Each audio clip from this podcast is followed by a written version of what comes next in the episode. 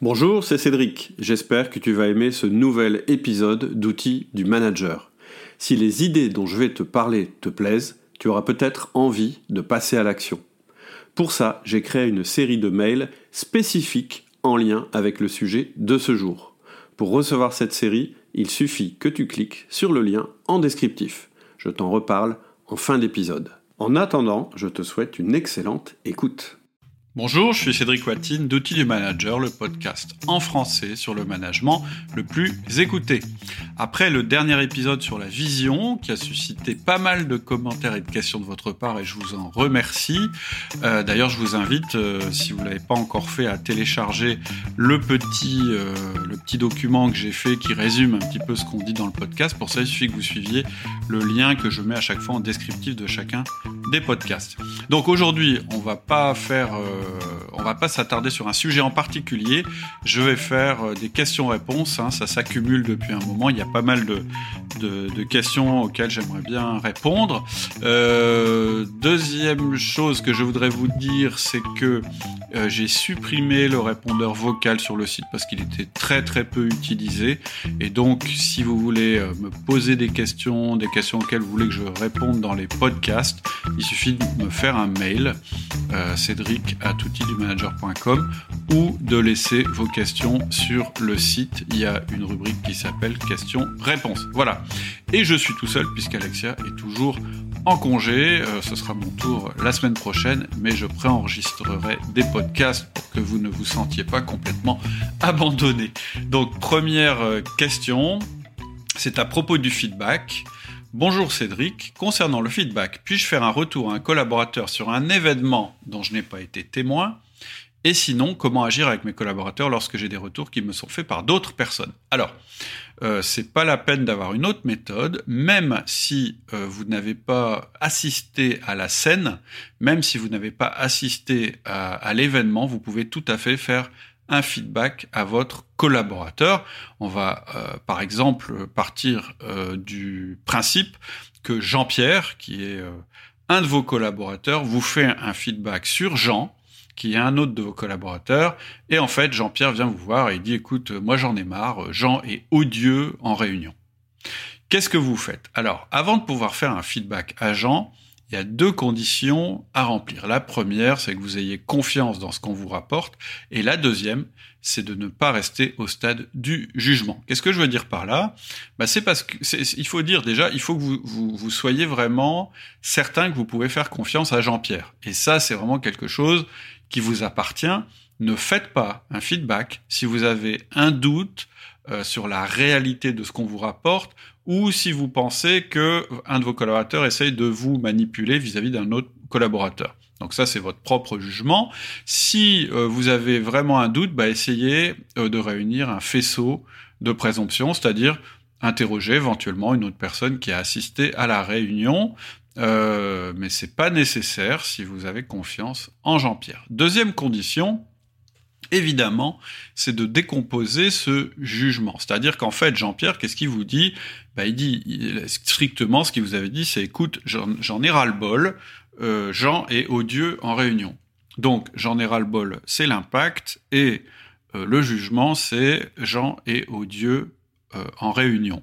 Or, un feedback, ça se fait absolument pas selon cette formule-là. Si vous avez écouté le podcast sur les feedbacks, sinon je vous incite à le faire dès que vous pourrez, vous savez qu'en fait, avant de pouvoir générer un feedback, avant de créer un feedback, euh, la première chose à faire, c'est de décomposer notre jugement. Donc, il faut que vous interrogiez le fameux Jean-Pierre en lui disant écoute, quand tu me dis que Jean est odieux, qu'est-ce que tu veux dire par là? Ah bah il est insupportable. Oui, mais mais encore, qu'est-ce qui s'est passé?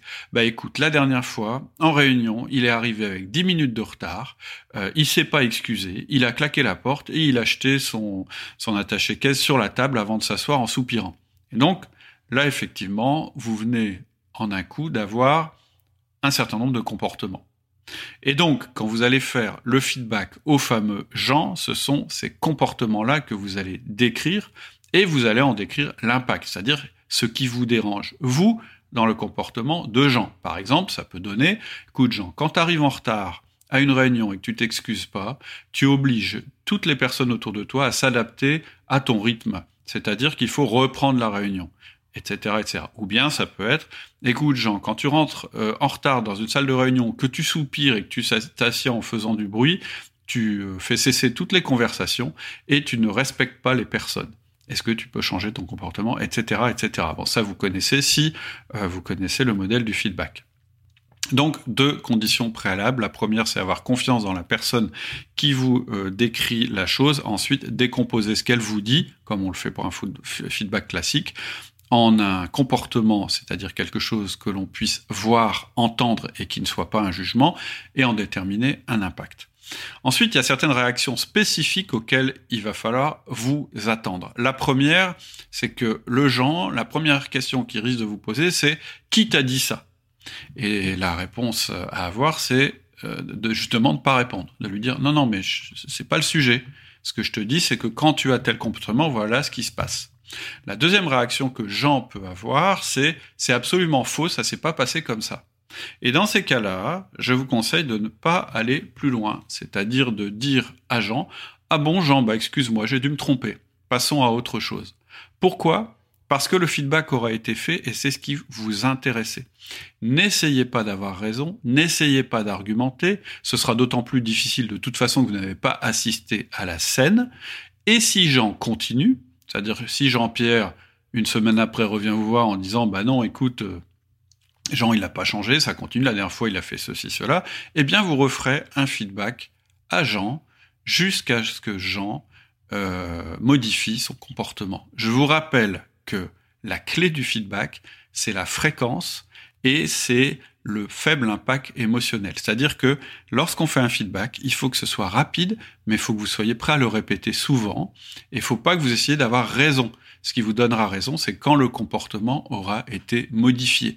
Si vous voulez en savoir plus sur le feedback, je vous invite à écouter euh, notre série euh, de podcasts sur les feedbacks. Question d'après. Bonjour Cédric. Je suis d'accord avec toi. Une, vision, c'est de la manip. Donc, à la poubelle. Mais le flow, c'est pareil. Tu nous expliques comment on va manipuler. Moi, je suis pas manager pour le moment, mais je n'ai pas du tout l'intention de manipuler les autres comme tu le conseilles. Ok. Euh, alors, moi, jamais je ne vous conseille de manipuler vos collaborateurs. Euh, il faut être un peu plus fin que ça et faire, je pense, une distinction entre la manipulation et l'influence. Moi, ce que je vous conseille, tout ce que je vous conseille depuis le début dans Outils du Manager, c'est effectivement d'influencer vos collaborateurs et plutôt de les influencer en utilisant euh, votre relationnel avec eux plutôt que votre pouvoir d'expertise ou votre pouvoir hiérarchique, parce que ça marche mieux et que c'est la bonne manière de le faire, je pense. Euh, depuis 20 ans, c'est comme ça que je fais et c'est ce que j'enseigne depuis 10 ans. Alors, qu'est-ce que c'est la différence entre manipulation et influence? En tout cas, ma définition, ma différence. En manipulation, euh, on ne vous dit pas le dessin que l'on poursuit lorsqu'on communique avec vous. Ça, c'est de la manipulation quand on vous trompe sur la destination, c'est-à-dire quand on vous fait croire quelque chose ou que on euh, vous euh, influence sans vous dire quel est l'objectif de cette influence. En influence, justement, on donne tous les éléments à la personne à qui on parle. C'est-à-dire que quand je vais euh, faire évoluer les comportements de mes collaborateurs et euh, donc les influencer pour qu'ils le fassent, je vais leur expliquer pourquoi. C'est pour ça que, par exemple, si on reprend l'exemple euh, de la question juste avant, en feedback, on explique toujours l'impact du, comportement négatif pour expliquer aux collaborateurs pourquoi ce comportement, il faut le changer, en expliquant en quoi l'impact qu'il a est négatif. Maintenant, notre auditeur, s'il n'aime pas influencer les autres ou qui ne veut pas les influencer, il faut pas qu'il soit manager, clairement. Si vous et s'il veut pas être influencé, il faut pas qu'il travaille en entreprise. Il faut bien comprendre que lorsqu'on est à un poste de manager, notre mission principale, c'est de obtenir des performances, de faire obtenir des performances à nos collaborateurs. Et que le seul moyen qu'on a de faire ça, c'est de les influencer. C'est notre job. Donc vous pouvez pas prendre un poste de manager si vous pensez que, vous n'avez pas envie d'influencer vos collaborateurs. Et si vous êtes collaborateur, c'est la même chose. Vous êtes obligé d'accepter que quelqu'un aura une influence sur vous. Et donc, chez Outil Manager, on vous donne des outils pour influencer vos collaborateurs. C'est indéniable. Le feedback, par exemple, sert à influencer le comportement. Le disque, hein, notre modèle de communication, il sert à influencer le comportement des collaborateurs de manière plus efficace en parlant le langage du collaborateur selon son style de comportement. Mais on le fait en s'appuyant sur ses forces.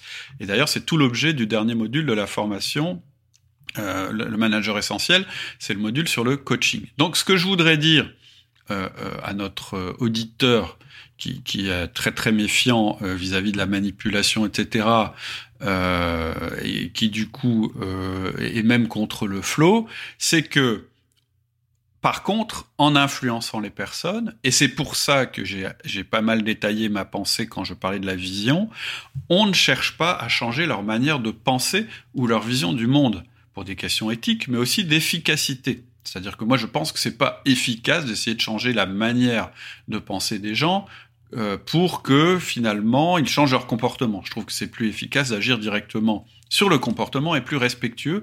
Et justement, c'est là où je trouve que je ne fais pas de la manipulation, puisque je leur explique exactement ce que je veux qu'ils modifient et les raisons pour lesquelles je veux qu'ils les modifient.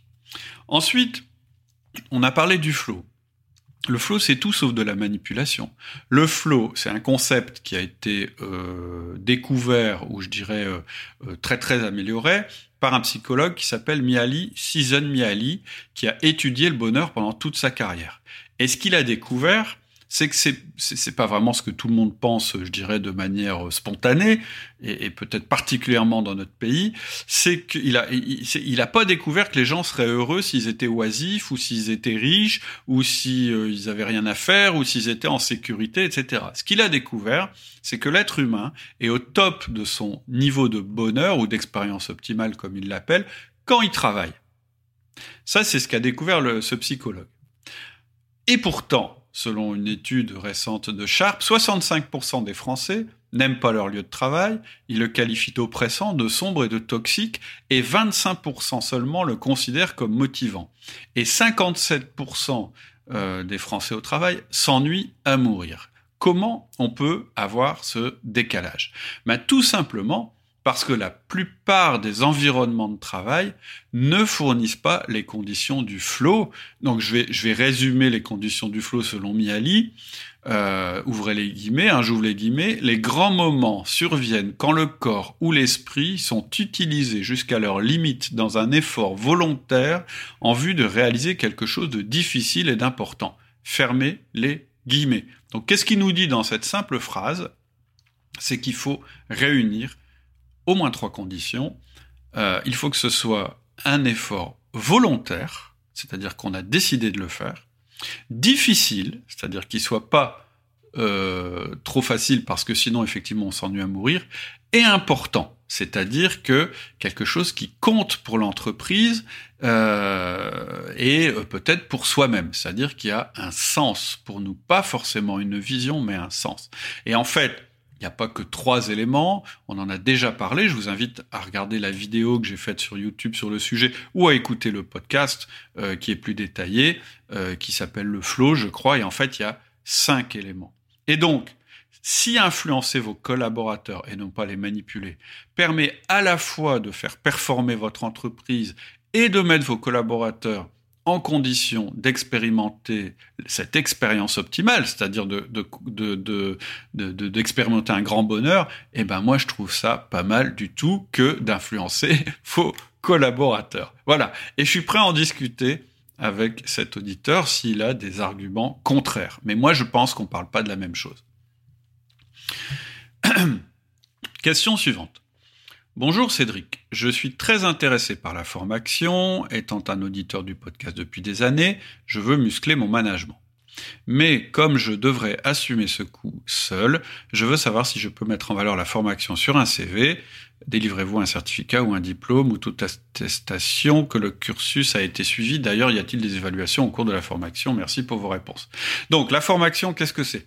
La formation, c'est une formation en ligne qui reprend les thèmes euh, que euh, vous avez dans le podcast et qui a pour objectif de vous faire progresser du statut de manager traditionnel vers le statut de manager essentiel. Qu'est-ce que c'est qu'un manager essentiel? C'est quelqu'un qui a la confiance de son équipe, qui a la maîtrise complète et entière de son poste, donc qui est très performant, sans faire plus d'heures, et qui a le respect de sa hiérarchie. Globalement, c'est ça. Il y a une sur notre site un lien qui, mène vers une présentation qui, qui, présente un petit peu mieux que ce que je viens de le faire. Mais disons que par rapport au podcast, c'est une méthode. C'est-à-dire que lorsque euh, on suit les podcasts, on peut être très motivé euh, et même très engagé à faire les choses, mais c'est beaucoup plus simple de le faire quand on a une méthode qui nous prend euh, par, la main et qui nous emmène euh, à travers euh, une succession de petits pas vers notre progression en termes de management. Donc on démarre par un test euh, de personnalité qui permet de voir quel pouvoir euh, on utilise naturellement. Et puis ensuite, on met en place son agenda du manager. On commence à faire ces un à un et vous êtes guidé comme ça progressivement. Il y a 10 modules, donc ça se fait pas du jour au lendemain, du jour au lendemain, pardon. mais ça se fait, je dirais, de manière plus volontaire. Moi, ce que j'ai observé très souvent chez mes auditeurs, euh, ceux que j'ai pu avoir par la suite en coaching ou dans des conférences ou dans des, euh, des séminaires, c'est que quand on écoute le podcast, on est motivé, on est très conditionné pour que ça se passe bien, etc. Mais malheureusement, on s'arrête très souvent assez vite. Une fois qu'on a mis en place les 1 à 1, on continue pas à progresser. Et donc, dans la formation, on enchaîne les outils un petit peu comme les différents étages d'une fusée, et puis en améliorant en parallèle notre organisation personnel. Donc, pour répondre à la question, oui, je pense que euh, c'est une bonne chose que d'investir sur soi et faire une formation en management, c'est un investissement qui va vous aider soit à progresser dans le poste où vous êtes, ou soit à trouver un poste plus intéressant, parce que je vous ai pas donné tous les détails, parce que ce sont quand même des, choses qui sont anonymes, euh, mais cet auditeur, euh, clairement, il est en train de chercher à, quitter sa société parce qu'on lui offre pas la possibilité d'être manager. Euh, et donc, clairement, sur, sur un... je trouve qu'il a raison de vouloir investir sur lui-même, c'est le meilleur investissement que vous puissiez faire. Euh, sans attendre qu'on lui finance sa formation. Mais il faut aussi savoir effectivement mettre en avant qu'on a suivi la, formation.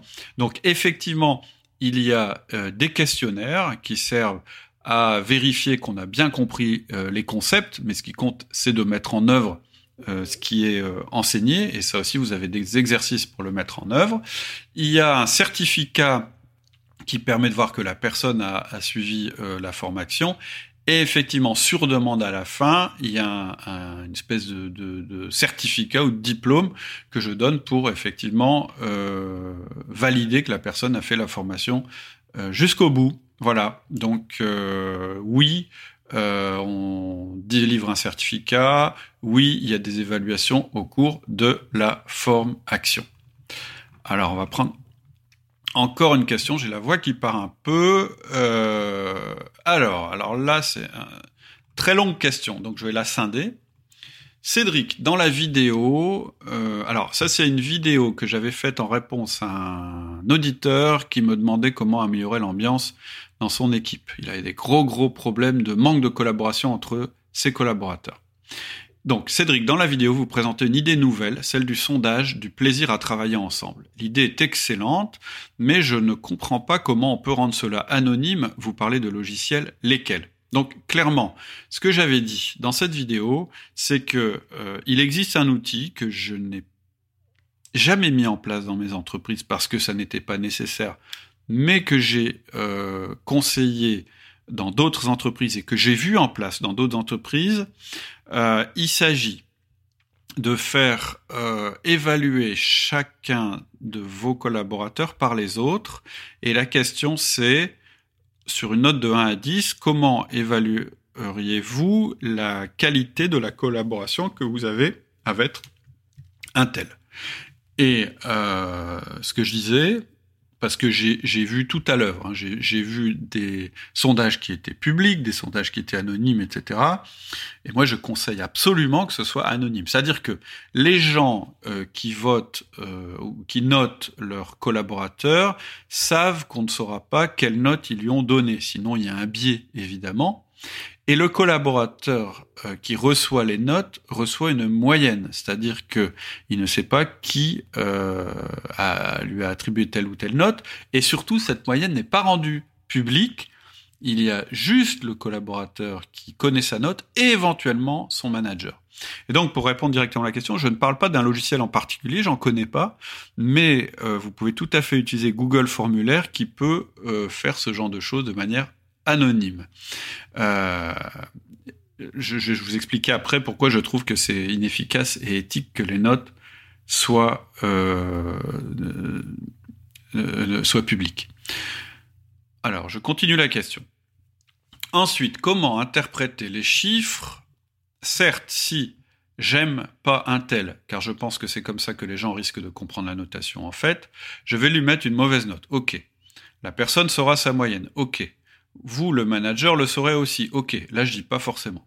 Vous pourrez parler en un mais sans pointer du doigt les vraies causes de la mauvaise note. Le feedback n'est pas efficace, vous tapez dans le vide voir à côté, la personne pourrait réagir, qui m'a foutu une note pareille, c'est toi, machin, compte tenu des égaux piétinés, comment gérer tout ça?